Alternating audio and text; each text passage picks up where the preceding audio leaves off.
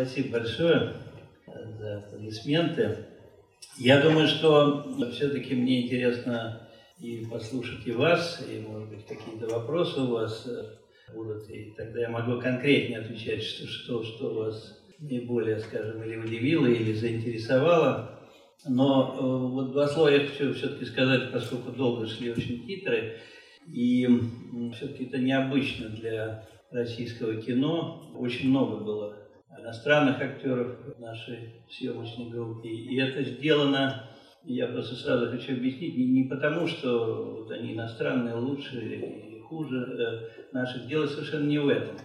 Та же, например, будущая императрица Александра Федоровна, она немка, и она должна была говорить на плохом русском языке, это абсолютно оправдано, и мы такую искали. Та же, скажем, я играла французская актриса Сара Штерн, балерину, в то время самую знаменитую Линьяне. И это тоже оправдано, что она говорила на плохом русском языке. Мать Николая II, всем известно, что она была датчанкой, тоже говорила с акцентом. Но для Ингеборги Даркунайта это уже такой привычный акцент.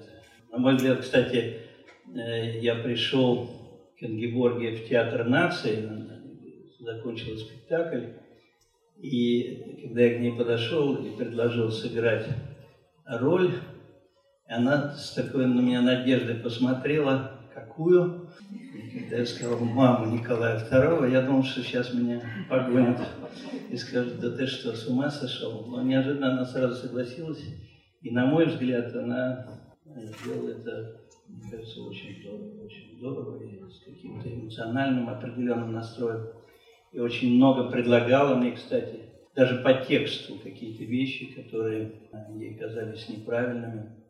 Э, очень много, вот, я не знаю, насколько вам понравилась музыка, мне кажется, что она не просто хорошая, а очень хорошая и именно подходящая для этой картины. И написал ее американский композитор Марко Белтрами, с которым мы вели очень долгие переговоры, он один из ведущих действительно композиторов, кинокомпозиторов, что очень важно, потому что у нас иногда э, считается, что если просто хороший композитор, он, конечно, безусловно, может тоже написать музыку, но все-таки специфика кино, она очень своеобразная иногда бывает, подводит даже очень известных композиторов. Так вот, Марко Белтрами, когда значит, мы сделали ему это предложение, была названа эта семизначная сумма, не в рублях, и мы сказали, что мы можем заплатить там почти в 10 раз меньше. И нам было вежливо сказано, ну вот снимите, покажите. То есть был такой вежливый отказ. И тем не менее, я, когда мы сняли половину фильма, мы смонтировали 30 минут, и я все-таки решил отправить этот материал. И через неделю буквально пришел ответ, что он согласен именно за эти вот те деньги, которые мы могли заплатить, что меня очень порадовало. То есть для него было важно не деньги, а то, то что ему показалось интересным в нашем материале. И он работал здорово. И еще я его в некотором смысле купил тем, что я сказал, что музыку будет записывать оркестр Мариинского театра и дирижировать будет Гергиев. При этом у меня договоренности еще не было. Но я решил рискнуть и хочу сказать, не зря на наших начальных титрах Мариинский театр, это впервые, кстати, в истории театра, как сопроизводитель картины. И Валерий Абисалович, э, конечно, колоссально много сделал для фильма, но вообще было уникально. Когда театр ушел в отпуск, это было в августе месяце, он собрал весь обслуживающий персонал, и попросил ну, большинство из них остаться еще на две недели вот для съемок. И две недели был театр полностью в нашем распоряжении. И мы, конечно, благодаря этому сняли какие-то удивительные балетные вещи. И я очень долго боялся ему произнести, потому что он, конечно, не знал, кто такой Марко Белтрами. Ну, потом я ему рассказал. Мало того, Марко Белтрами приехал и Валерий Абисалович, я извиняюсь, вы меня останавливаете, потому что я могу бесконечно говорить. Но это интересно. Пришел Марко Белтрами в кабинет к Гергиеву. Я сейчас только вспомнил. И Гергиев довольно хорошо говорит по-английски, они что-то говорят, и вдруг доходит такой большой, высокий человек. И Гергиев ему говорит, познакомьтесь, Чайковский. Этот Марка, значит, опешил. Это действительно композитор петербургский Борис Чайковский. Ну, так это было довольно смешно. Но, в общем, все состоялось, и действительно, вот эта блестящая запись музыки произошла в концертном зале Мариинского театра. У Мариинского театра три сцены, если вы знаете. Вот старая историческая, новая Мариинка 2. Еще у них замечательный такой современный концертный зал, где зрители сидят с четырех сторон. И там не только концерты, там и балет, и опера тоже все проходит. Э, такой интересный зал и по акустике. И вот там состоялась эта, можно сказать, историческая запись. И что удивительно, Гергиев, вот в чем его, он гений, конечно, потому что он прилетел в этот же день, он никогда не видел партитуру. Вот он подошел, открыл, и одна небольшая репетиция, и начали писать первый, как мы говорим, номер. То есть это действительно такое звучание сразу, такая мощь этого оркестра, которая, конечно, и для фильма придала определенную краску, которую переоценить сложно. Вот еще такая у нас история была. Ну что, давайте все-таки, может быть, э, кто-то что-то хочет спросить. Если есть вопросы, поднимайте руку, в зале два микрофона, ближайший к вам придет. Поругайте, это тоже полезно для режиссера, это. Алексей Ефимович, да. скажите, пожалуйста, как вам пришла такая идея снять такой фильм и снять его так мощно и так фантасмагорично? Вы знаете, сначала это развивалось довольно по простому пути. Мне принесли сценарий, предложили его снять. Эм, это был такой сценарий, как мы называем, байопик, такого чисто биографического фильма Акшесинского. И я отказался по некоторым причинам. Ну, во-первых, мой первый игровой фильм «Мания Жизели», он тоже был о балерине, Ольге Списивцевой, примерно из этого же времени. И, ну, как бы второй раз входить в одну и ту же реку не, не хотелось.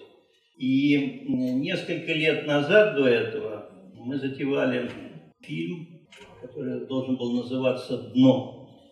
Это станция Псковской губернии, где произошло отречение Николая II. И вот о трех днях, которые провел государь на этой станции, и все, что там происходило, там происходили удивительные в общем, страшные события, которые, собственно, привели нас к революции, ко всему прошлому. Э, вот мне очень хотелось снять такой фильм, и я тогда довольно много прочитал интересной литературы и воспоминаний именно связанных э, с фигурой Николая II. И поэтому, когда возникла вот эта история, мне показалось, что этот э, эпизод из жизни и Кшесинской, и будущего императора, кстати, вот я хочу подчеркнуть, э, это любовь между, не между царем и балериной, а между наследниками.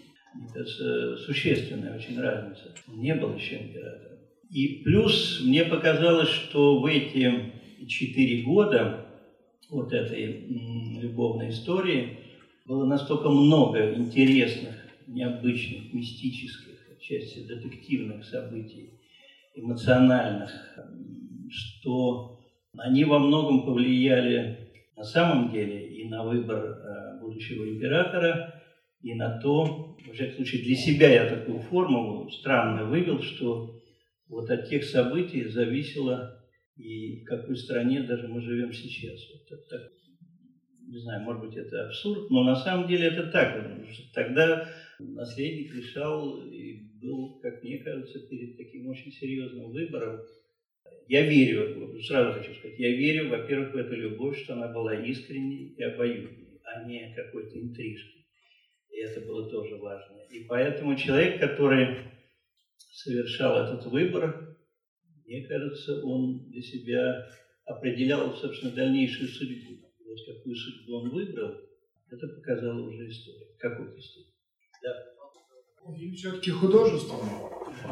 А, и смотрится где-то местами как даже как, как триллер какой-то, где-то вот сюжеты, детективы и так далее. А все-таки а, какие факты из этого фильма имели место? А что есть импровизация? Вы знаете, ну, во-первых, вся наша жизнь – это триллер, это в любую секунду что-то происходит у нас. Иногда страшное, иногда радостное, иногда печальное, но это я, такие философские рассуждения, может быть, не к месту. Но э, я э, на этот вопрос отвечаю очень часто. И действительно, вы правы, это все-таки художественный фильм. Но основные факты, которые здесь отражены, как, например, крушение царского поезда, свадьба, коронация, ходынка, еще ряд событий. Они все абсолютно достоверны. Но есть эм, события и какие-то обстоятельства, когда ни в какой мемуарной литературе, воспоминаниях, письмах мы не можем прочитать. Люди оставались вдвоем. Я даже не беру главных героев, второстепенных. Мы не знаем, что там происходило, о чем они могли говорить, как рассуждать, как действовать. И поэтому э, это не фантазия, а скорее такая наша версия авторская, как, как это могло бы быть. Даже э, вот часто говорят Данила Козловский, первый раз в жизни сыграл не главную роль. И на это мне потребовалось три месяца, чтобы его уговорить. Вот. И э, она острохарактерная, необычная. Но даже этот персонаж имеет Э, свой прообраз. Вот это был английский офицер, у которого была невеста. Эта невеста была знакома с сестрой, старшей сестрой Матильды Кшесинской. Побывал в доме, увидел э, Матильду, действительно в нее влюбился. Невеста повесилась, и он сошел с ума. То есть это было. Единственное, что, что мы поменяли вместо английского офицера, сделали русского офицера. Но э, я думаю, что это возможно. Это возможно. Доктор Фишель, э, это тоже есть прообраз этого. Ну, немножко там по-другому складывалось. Это Алекс, вот будущая императрица, привезла из Германии. Но это был, как ни странно, из Германии, но она привезла, э, это был французский врач, который абсолютно теми же словами и говорил, что все знали про ее болезнь, и что она должна была родить э, наследника больного. Это было как бы изначально известно. И он обещал, что он э, сделает все, и наследник родится здоровым. Как только наследник родился родился все равно больным, его выгнали. И через какое-то очень непродолжительное время появился Распутин. То есть у него была уже склонность к таким людям, которые... Нельзя сказать, что он был шарлатан полностью, тот врач, и герой, который вот в картине, но, тем не менее, это тоже имеет какую-то первооснову свою. Но, конечно, какие-то моменты, меня часто спрашивают, э, упал ли в обморок во время коронации императора. Упал. Это абсолютно точный факт. Он на 40 секунд был в обмороке. Что ему в этот момент привиделось в его голове, это никто не может сказать. Конечно, наше предположение и опять же, мне задают такой вопрос под коверкой. А была ли Кшесинская на коронации? А что я отвечаю? Покажите мне документ, где сказано, что она не была. И такого нет, действительно. И действительно, она могла быть там. Это не, абсолютно... Ну, как бы, вы знаете, когда такие события происходят, все как бы, знаменитые люди стараются побывать на этом событии. Поэтому вполне возможно, что это могло быть. Ну, конечно, это наша такая версия. Так что, как вам сказать, мы балансировали на такой грани, но мне кажется, важно было пройти ее и этически, и как-то по-человечески более-менее достойно, чтобы не было никакой все-таки клюквы и какой-то пошлости. Вот, не знаю, насколько удалось нам, но, во всяком случае, мы все старались очень. Большое спасибо за представленный фильм. Вот, особенно, конечно, декорации, музыка действительно впечатляет. Вы знаете, у меня какой вопрос? А, вот, я так понимаю, финансировался из фонда кино, в том числе, данная картина. И вроде бы как такое вот более-менее общее мнение, что у нас, в принципе, российское кино находится в таком положении достаточно кризисном и не очень-то, так скажем, благополучном. Вот у меня вопрос по поводу актеров. А, так уж как-то получается, мне кажется, что так вот смотря со стороны, э, такое ощущение, что у нас вот как бы в основных картинах вот одни и те же актеры встречаются. Вот опять Миронов, опять Козловский, ну и, и же с ними. Вот, э, и вы сказали вот только что, что там Козловского уговаривали там три месяца, да? Меня в большей степени интересует, почему вот мне кажется, что таких вот как-то новых, ярких лиц мы не особо встречаем как бы в нашем кино. А постоянно вот такое ощущение, что вот даже на относительно второстепенных ролях все равно появляются вот эти те самые узнаваемые лица. Мы опять смотрим, опять Гармаш, опять Козловский, опять Миронов. И второй вопрос, не совсем связанный с фильмом, но просто мне самому интересно, по поводу вашей работы с Евгением Цыгановым, вообще как вы оцените его как актера, как личность, и ну, какую-то вот такую вот оценку от себя, вот такую, буквально двух-трех Это ваш любимый актер? Нравится мне очень, да. Особенно по старым его фильмам. Сейчас тоже как немножко вышел тираж. Отвечаю на ваш первый вопрос. Во-первых, выбор актеров зависит во многом от сценария драматургии, которую ты получаешь. И это очень важно. Во-вторых, я не то что люблю, а стараюсь именно во многих своих картинах открывать новые совершенно имена. Иду на это сознательно. Там, где это требует еще, повторяю, драматургии. Например, у меня есть такой фильм «Прогулка», где идут трое молодых людей, и они должны быть абсолютно неузнаваемы. То есть как будто вот они с улицы только что сошли. И сыграли как раз э, впервые, и, собственно, после этого фильма они резко все пошли в гору. И Ира Пегова, и Женя Цыганов, и Павел Баршак. И тогда, кстати, первый раз сыграл еще в кино Евгений Гришковец. Молодой был, но первый, первый, дебют его был в кино. Еще в ряде картин, я просто не буду, Лена Лядова первый раз снялась, сейчас известнейшая актриса, а первый раз она снялась в фильме «Космос как предчувствие». Я ее прямо еще, она только на четвертом курсе была. Да. Но если я приглашаю известных актеров, скажем, того же Женю Миронова, который снимался в нескольких моих картинах, и э, мне кажется, что я всегда стараюсь им предлагать то, чего они никогда не играли. Тогда это интересно, потому что то, что вы говорите, например, Сергей Гармаш, он замечательный актер, у него палитра потрясающая, но его, как правило, особенно в кино и в сериалах стараются один типаж ну, его трудно было себе представить э, императора. Я когда ему это сказал, он, у него круглые глаза сделался, он, он действительно испугался сначала, потому что это еще ответственность колоссальная. И у меня были другие претенденты, более, может быть, даже мощные, как э, сам персонаж Александра Третьего. Но вот я почувствовал, что вот это вот нутро самого актера, ведь еще очень важно, понимаете, не только ремесло и талант актера, я всегда, у меня, в общем, большое прошлое в документальном кино, может быть, от этого идет, но я стараюсь, чтобы актерские, жизненные качества, бытовые, скажем, человеческие, неправильно говорю, человеческие качества актера Гармаша или Миронова, они в какой-то, э, в данном случае Гармаша я только имею в виду, они в какой-то степени совпадали тем образом, который он играет, чтобы это было не, не все возможно сыграть, даже при большом таланте. Все равно ремесло помогает, но результат может быть еще интереснее, если этот человек в жизни очень близок по характеру своему герою на экране. Э, вот поэтому Миронову я предложил абсолютно необычную для него роль, небольшую, опять острохарактерную, ну, даже медийного такого, можно сказать, плана, но он с радостью это сыграл. То же самое Гармаш. Ингеборга, хотя она играла в фильме, по-моему, Распутин, как раз жену Николая II, императрицу Александру Федоровну, но мама тоже это для нее совершенно такая новая, необычная стадия даже, возрастная, скажем. Э, это тоже было, э, мне кажется, оправдано.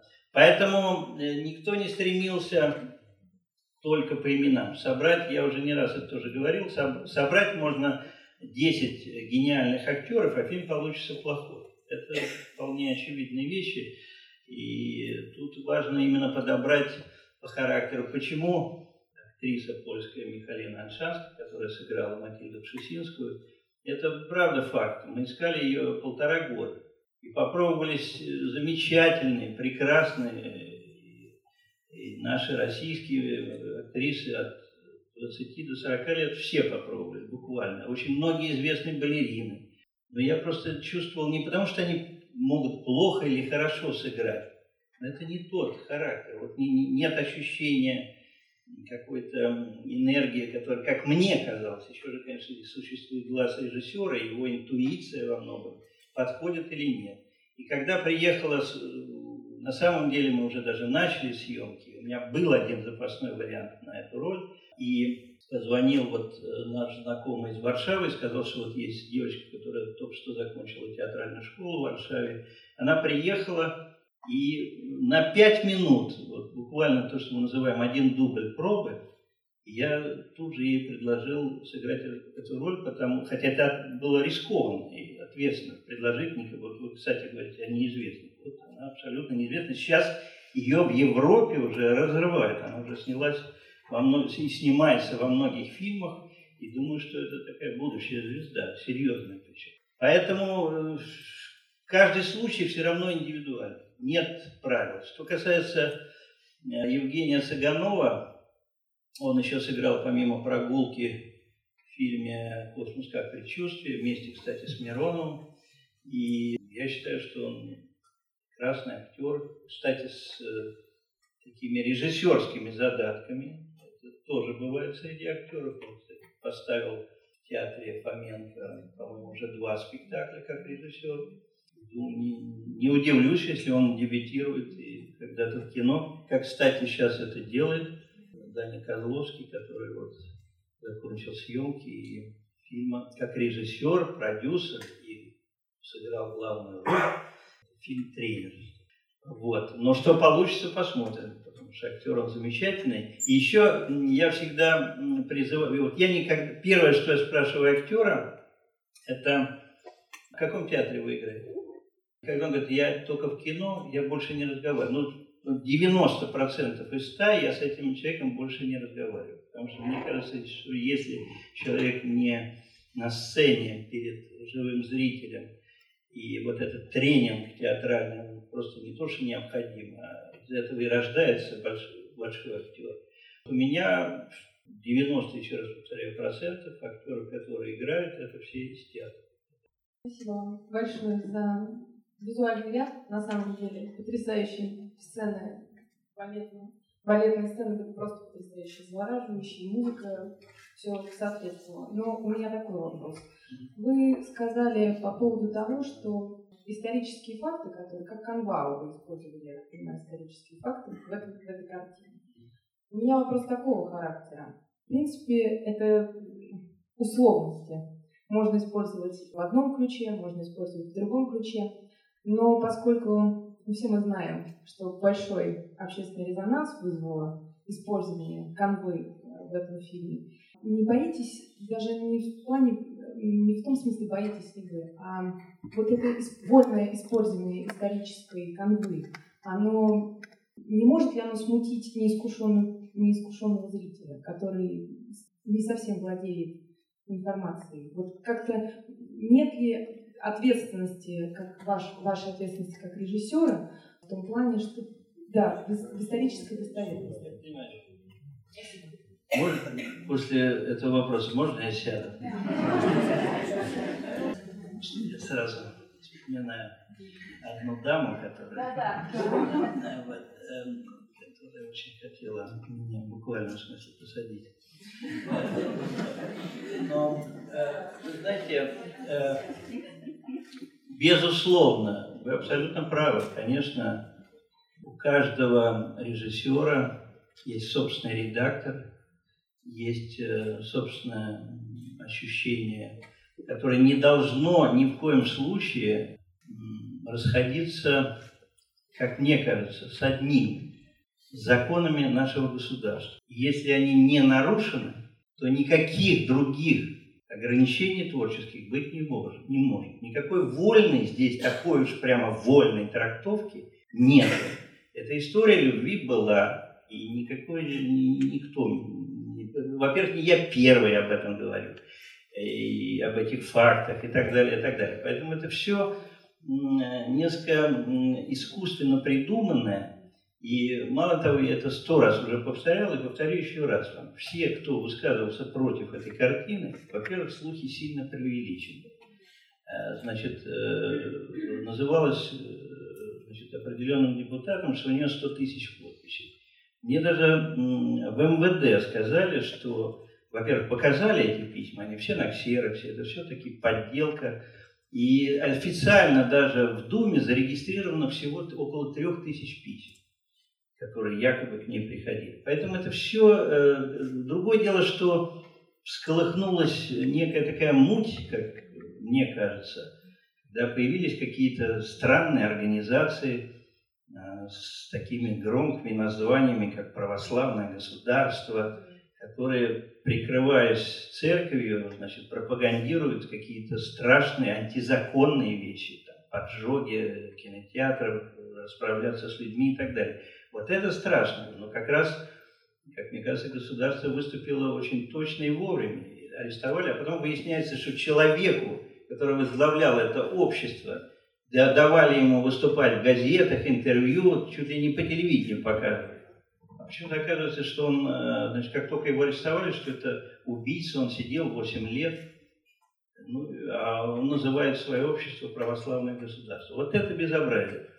Поэтому не считаю, даже, ну, понимаете, когда доходит до абсурда, у меня была всего одна пятиминутная встреча с э, Поклонской, и то меня под руку к ней подводили, значит, потому что я не хотел, э, понимая, что это бессмысленно. Но э, я ей сказал только одну вещь, очень простую. Я говорю, пожалуйста, вы можете все свои как бы отрицательные мнения о фильме оставить такими же, только посмотрите, тогда они будут обоснованы.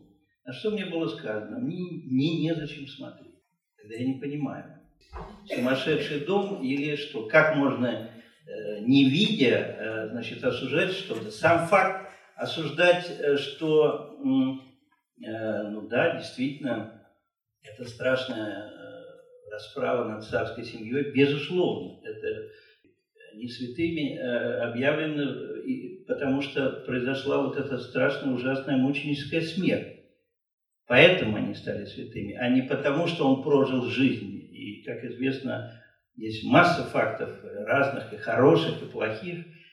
Я считаю, что очень много хороших дел э, сделал Николай II. Но, тем не менее, вся его жизнь открыта, была всегда. И масса существует литературы, постановок, э, художественной литературы, мемуарной, писем и так далее. Все, вся жизнь его открыта. Никто не собирается, почему надо ее запрещать, показывать. Поэтому мне кажется, что я очень рад этому. И дело не в Матильде, и дело не во мне, и что все равно, кстати говоря, опять это заслуга, я абсолютно без всякого пафоса это говорю, но заслуга государства, которое очень твердо и четко сказало, раз закон не нарушен, этот фильм должны посмотреть все.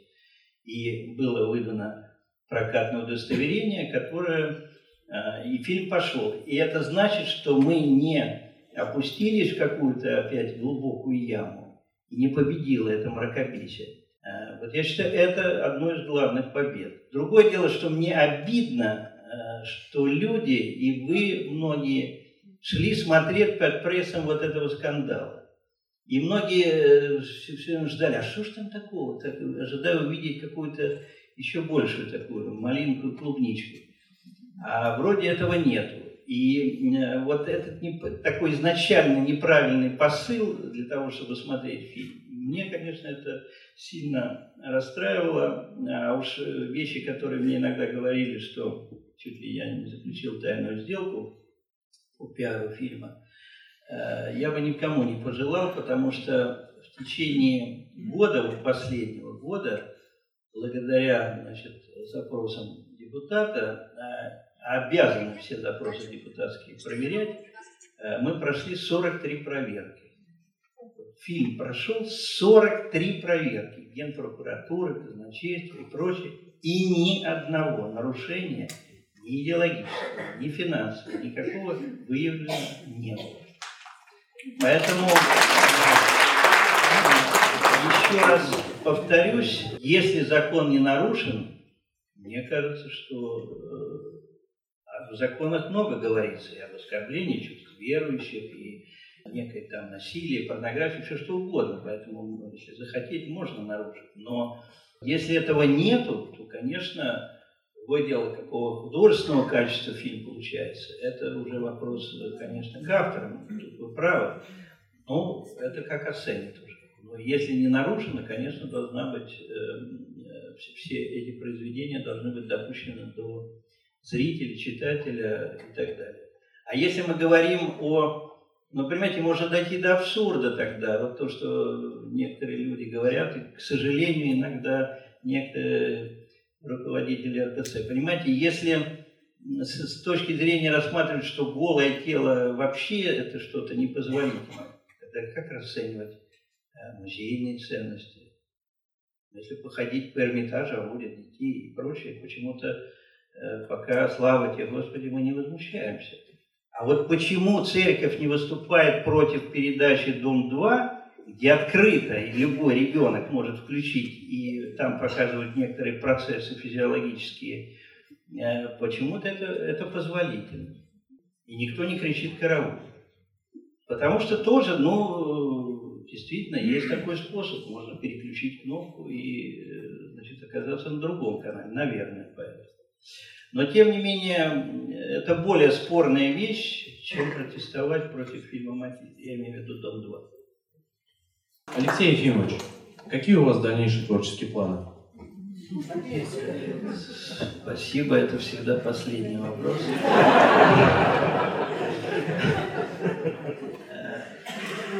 У меня э, большие творческие, честно вам скажу. Следующим летом э, я начну снимать фильм, который пока называется «47», и он будет связан с Виктором Цоем, э, которого я знаю не понаслышке, я снимал его лично, знал его лично и ездил с ним на гастроли. В общем, если кто знает э, мой фильм «Документальный рок», то вообще история этого фильма началась с Виктора Цоя, потому что я первому к нему подошел и сказал, давай мы тебя поснимаем в кочегарке три дня, ты потом посмотришь, и скажешь, понравилось тебе или нет. И вот он приходил на студию, посмотрел этот материал, который сейчас очень часто показывают, когда вспоминают Соя, и сказал, типа, все, он вообще говорил 10 слов за неделю примерно, но тут он сказал, типа, нормалек, значит, и это передалось, кстати, в рок-тусовку того времени, потому что я был вне ее и сознательно старался держаться чуть подали, так со стороны. Вот, но это будет фильм особый, там не будет актера, играющего Цоя. Это фильм, это тоже то событие, которое я наблюдал. Я был на месте аварии, разговаривал со следователем, со следователем. Это будет фильм о том, как э, три дня из Юрмалы, тогда еще в Ленинград, везли гроб в автобусе, и в автобусе находились э, и жена, и вот последняя любовь Виктора Цоя, и сын, и продюсер, два музыканта. И вот это, все эти люди ехали три дня, и происходило много, так сказать, интересных событий. Но самое интересное, я видите, ваш весь сюжет, вы потом не пойдете смотреть. Но просто я вам объясняю, почему я взялся за это. Потому что я познакомился с водителем, Икарус, если вы знаете, москвич Виктор Цой врезался в Икарус. Страшная авария была, я видел этот москвич после аварии. Только мотор улетел на 20 метров от этого удара. А, представьте, что выскочил мотор из машины. А, так вот этот водитель, который вообще не слышал никогда ни про какого Цоя, никогда не слушал ни одной песни, и так случилось, что все э, другие э, значит, водители отказались ехать, и за рулем вот этого автобуса, который вез гроб, он его вез и, в Ленинград. И как бы этот человек вот за три дня, э, собственно, это фильм о Цое, который, ну, понятно, стандартные слова, жив, он действительно, меня поражает этот феномен. Я не считал, что он более талантлив, скажем, чем Гребенщиков, Шевчук. Но тем не менее этот феномен есть. И вот как этот тоже обычный водитель за эти три дня начинает понимать, что случилось и значит, в кого он врезался. Но это я Карнугу. А еще... Это будет художественный фильм, да? Или... Да, это будет э, да, художественный фильм с актерами, но Цой, если и будет появляться в нашей картине, то он будет э, из тех кадров, которые у меня есть живого. Все остальные будут актеры. Вот такой фильм, я, если все будет в порядке, э, вот уже упоминался фонд кино, мы получили финансирование, так что я думаю, что где-то в апреле мы начнем готовиться. И есть сложности, правда, есть сложности с правами. Э, жив сын э, Саша, вот Виктора, жив отец его еще. Поэтому не всегда просто разговаривать с людьми, которые... Сейчас, во-первых, снимается, вы знаете, три фильма отцой. Кирилл Серебренников, который сейчас, к сожалению, под домашним арестом, но вот он чуть не закончил съемки, пять дней, по-моему, ему оставалось. Тоже, но он снимает фильм о, наоборот, о зарождении группы кино, когда он был совсем молодой. Вот. И есть еще Виктор Рыбин, это из первого состава кино, который тоже стал режиссером и что-то хочет снять. Но я не боюсь этого, я к этому говорю, потому что э, фильм, который я затеваю, это такой фильм притчи больше. И посмотрим, в общем, что это получится. А вот дальше у меня э, совсем такое серьезное дело. Я очень советую всем почитать замечательную книгу э, английского писателя Джулиана Барнса «Шум времени», это роман, э, это роман, это не биографическая книга, а, а роман о Шостаковиче. И к удивлению не только моему, до сих пор ни одного фильма об этом композиторе не было. Игрового, я имею в виду. А, жизнь его, конечно, потрясающая. Интересная и драматичная, и личная жизнь, и очень много интересного. Поэтому вот если все сложится, то еще следующей работой, работой будет фильм Шостаковича. Я вас немножко поругаю все-таки. Без этого. Мне показалось а, очень плохо раскрыты характеры. Если говорить, что характер раскрывается через поступки, очень мало можно найти персонажей, которые так или иначе раскрылись с хорошей стороны. Все, мне кажется, по большей части какой-то отрицательной или инфантильной даже стороны раскрылись. Э, единственный, мне кажется, один из нормальных поступков, это как раз Миронов, когда он «Смудаете меня». Да, очень, очень человеческий поступок. Он, он э, слышал, да, что она влюблена, и он поступил как, э, он поступил как человек. А все остальные, мне кажется, мне очень как-то сложно сказать, что они поступили, думая о таких людях. Вот какие-нибудь вообще поступки там, может, я не увидел, вы скажете, какие-то там другие поступки есть, которые, думая о людях, что ли, какие-то человеческие поступки делают. Вы знаете, то, что вы говорите, это абсолютно нормально, потому что кино не может, эм, ну, как бы одинаково на всех действовать. Это тут, ну, ваш склад ума, характера, э, возможно, воспринимает это так. Ничего в этом я не вижу плохого. А, значит, вам так показалось, значит, может быть, что-то мы не доработали, а может быть, еще раз повторяю, это личное ваше такое отношение. Но, конечно, я с этим не могу согласиться с вашей оценкой. Но даже вот смотрите, э, я вам еще скажу такую вещь, что мне очень хотелось, чтобы у нас эм, фигура последнего императора воспринимается в таком бытовом смысле. Э, вот вы сказали, что там инфантильный, безвольный, прочее, прочее, прочее. Вот главное, что я хотел э, в образе э, будущего императора в этой картине, показать человека, живого человека, с эмоциями, с недостатками, э, с каким-то, может быть, с какой-то долей инфантильности, но тем не менее это человек, а не статуя и не икона. И вот э, довольно большое количество людей мне говорило после просмотра, что у них было абсолютно отрицательное отношение к э, Николая II, а после просмотра они стали, во всяком случае, по-человечески его в какой-то степени понимать лучше. Э, я думаю, что поступок э, даже не важно, сконструированный он, хотя на самом деле Николай II не в тот же день, но на следующий день приехал на Ходынское поле и видел э, все, что произошло.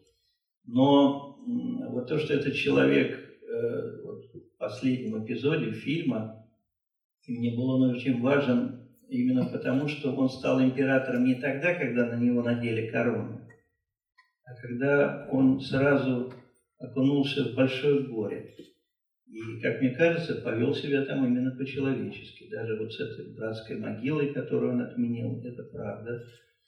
Э, э, и то, что он встал на колени перед этими людьми, стоял длительное время, мне кажется, это говорит о том, что этот человек переживает по-настоящему. Кстати, это не, не, потом не первый случай, как многие говорят, кровавое воскресенье, он даже и в том случае, в 1905 году, тоже все семьи, у которых были погибшие люди, они все получили по довольно существенной сумме э, возвратной. То есть он думал, э, вообще э, есть, я очень советую всем посмотреть в интернете, есть табличка такая, 50, по-моему, дел хороших, которые сделал за время своего царствования Николай II. Там есть удивительные вещи детские сады ясли, это при нем.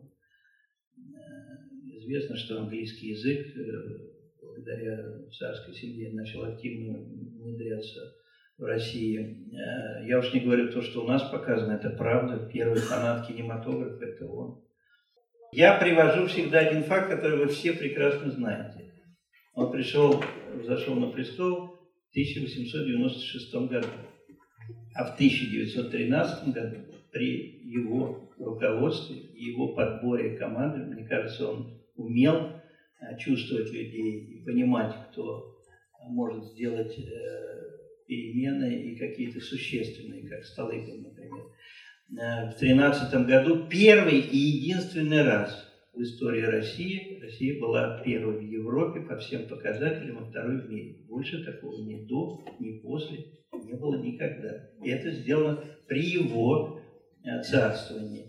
Началась Первая мировая война, которая сама по себе ужасна, но первый год был победоносным. И как раз бывает такое, вот человек был на пике, и он очень высоко э, взметнулся. И когда человек прыгает и делает очень много э, интересного и хорошего, это начинается, начинается тогда зависть и борьба.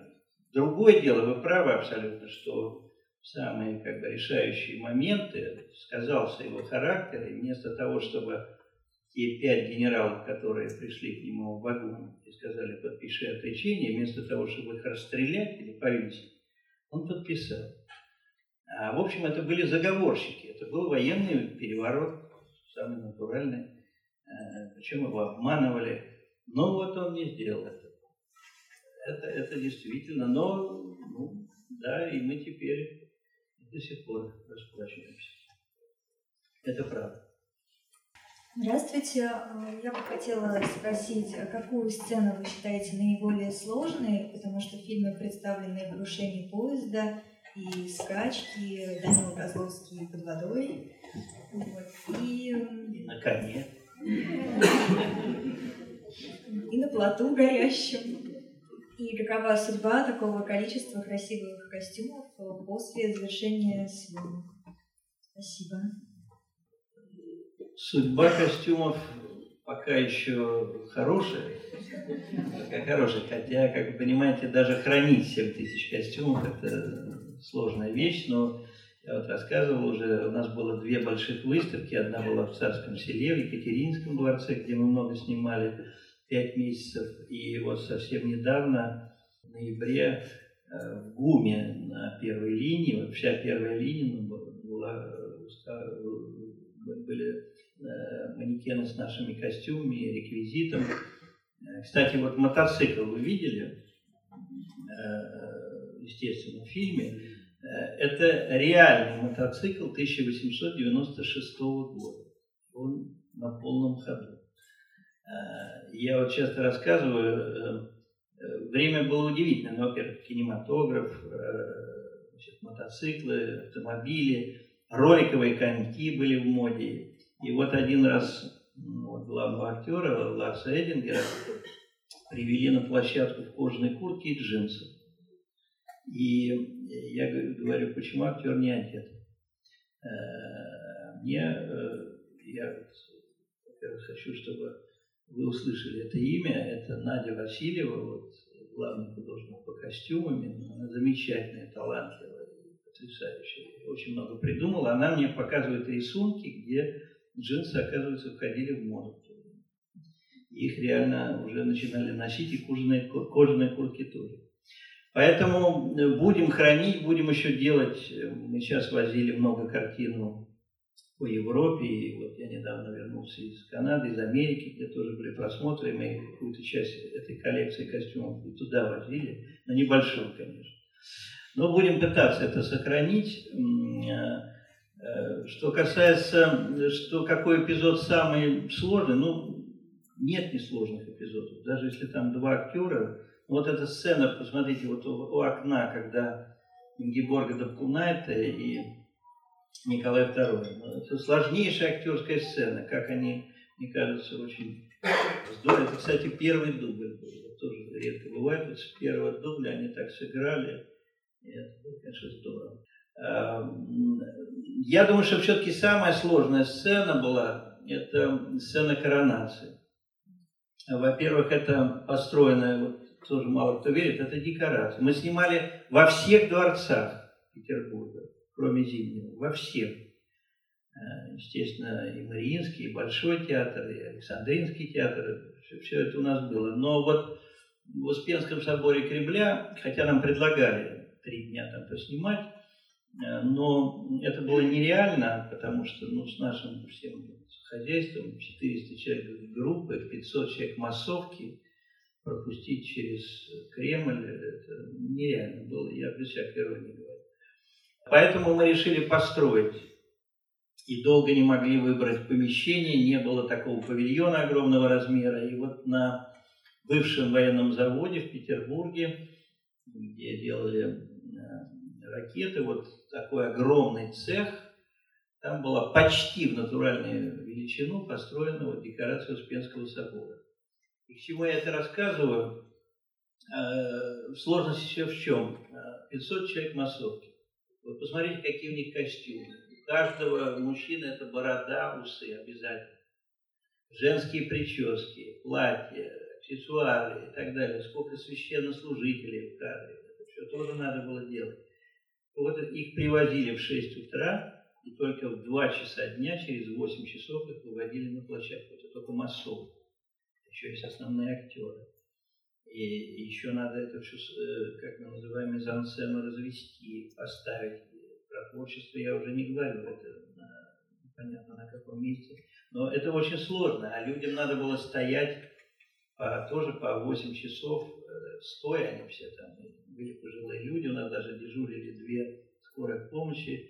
И пару случаев падения в обморок было от усталости. Ну, это, к сожалению, неизбежные. Но вот когда ты заходишь в этот цех, ты видишь фанеру, дерево какую-то, ну, заднюю часть. И вот когда массовка начала в первый день, остальные дни тоже входить, если стоял уже свет, еще все отмечали визуальную сторону картины, изобразительную, считаю, что гениальный оператор Юрий Викторович Клименко, который снял эту картину. Действительно киноживопись такая, как он поставил свет вот на сцене коронации. И вот когда люди э, из массовки заходили, они, многие из них начинали креститься. Настолько сильна. А? Да. И я еще это тоже часто рассказываю, когда мы с болью разбирали, мы хотели сохранить эту тоже декорацию, но и ВДНХ даже интересовалась. но, к сожалению, не нашли э, помещения, вот такого павильона, а на улице ее выставлять бессмысленно, она бы погибла быстро, не, не нашли. И вот когда начали уже разбирать декорацию, то пришла бригада, э, посмотрели на это все и сказали, нет, это кощунство, и отказались. Ну, это серьезно. И пришлось, как говорим, нанимать более пьющих людей, делать. Но с болью тоже. И мы смотрели на это, когда это разрушалось. Хотя это все, э, в общем, имитация. Только за счет света и всех прочих дел это становится таким реальным. Мне кажется, что это вот была, конечно, самая сложная и по постановке, и по э, масштабу сцена. Ну, вы правильно сказали, крушение поезда тоже будет дорого. Просто. Хотя здесь много компьютерной графики. Хотя есть и реальные вещи, тоже очень сложно. Извините, а вот джинсовая куртка на плечах наследника во время показа первого синема, это тоже получается историческое подтверждение? Да, нет, все, вот поверьте, что все костюмы... Это не киноляп, это так. Это не, не то, что не кино, но я же вам рассказываю, я сам кинулся на актера, думаю, что мне привели не одетого актера. Мне показали рисунки и факты, это на самом деле все было. Это абсолютная правда. Кстати, вот Надя Васильева, я просто хочу сказать, что она, я никогда с ней до этого не работал, к сожалению, а теперь думаю, что буду обязательно, но это э, вдова вот знаменитого режиссера Алексея Балабана.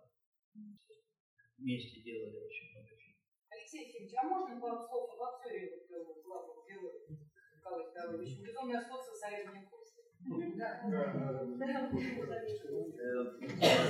вы знаете, это э, вот массовка, э, когда мы снимали коронацию, вот то же самое, такой шепот по рядам, Янковский, как похож, как похож. Ну, э, ну, вы знаете, про актера, во-первых, тоже очень много бреда говорится. Поверьте, это потрясающий актер если кто-то из вас, э, во-первых, они приезжают на гастроли и сразу советуют пойти, они бывают в Москве, это один из самых знаменитых театров в Европе, Берлинский театр Шаубюн. Кстати, главный режиссер этого театра, Томас Остермайер, он тоже играет в нашем фильме роль вот доктора Фишера. Главный режиссер этого театра. Тоже стоило дебют в кино. Вот.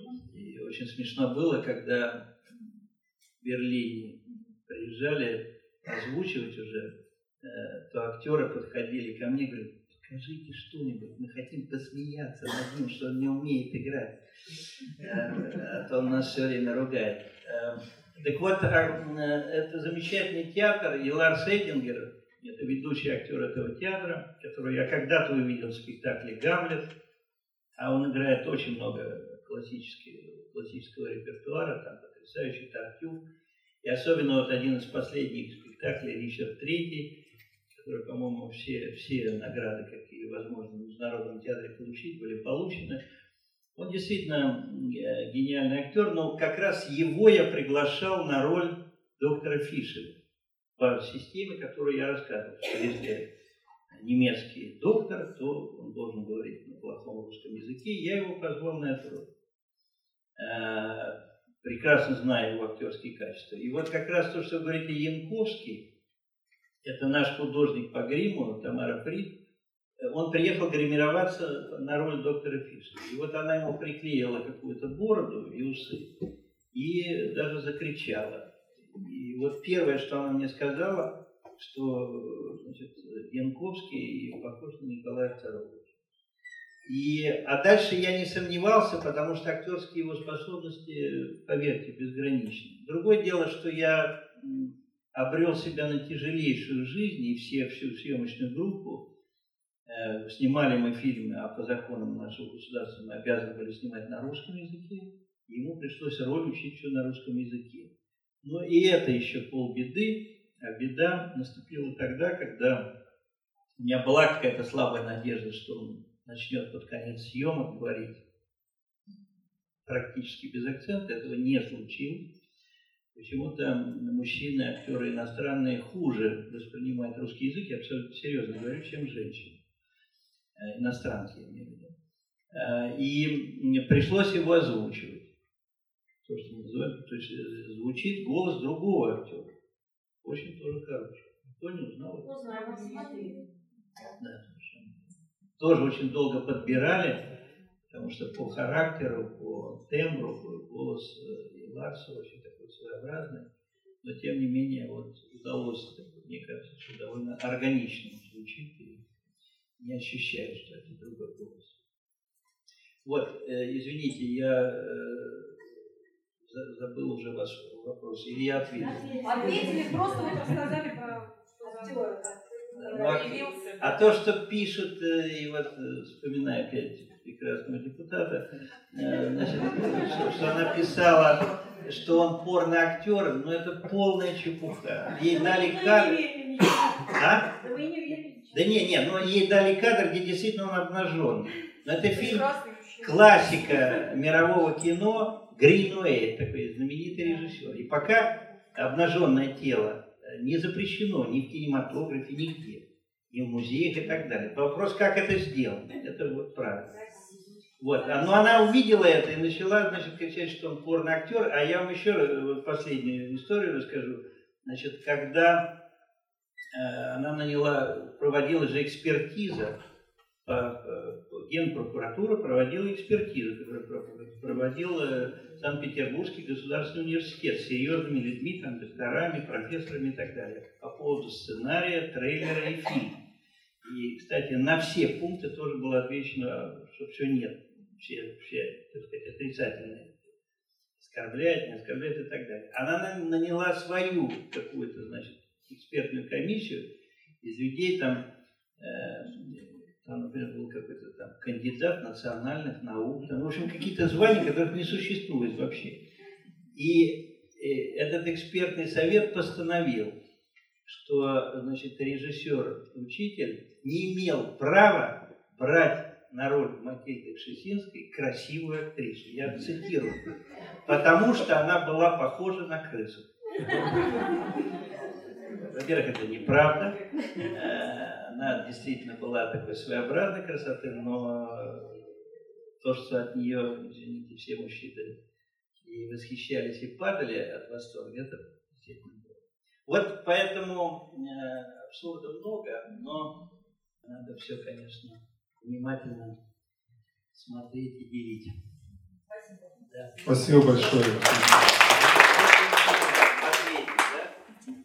Знаете, хочется пожелать, чтобы все следующие ваши фильмы были наполнены чистым искусством, и чтобы как можно больше мы говорили об искусстве, а не о тех людях, которые пиарятся за ваш счет. И большое спасибо, что вы выдержали все, весь этот процесс.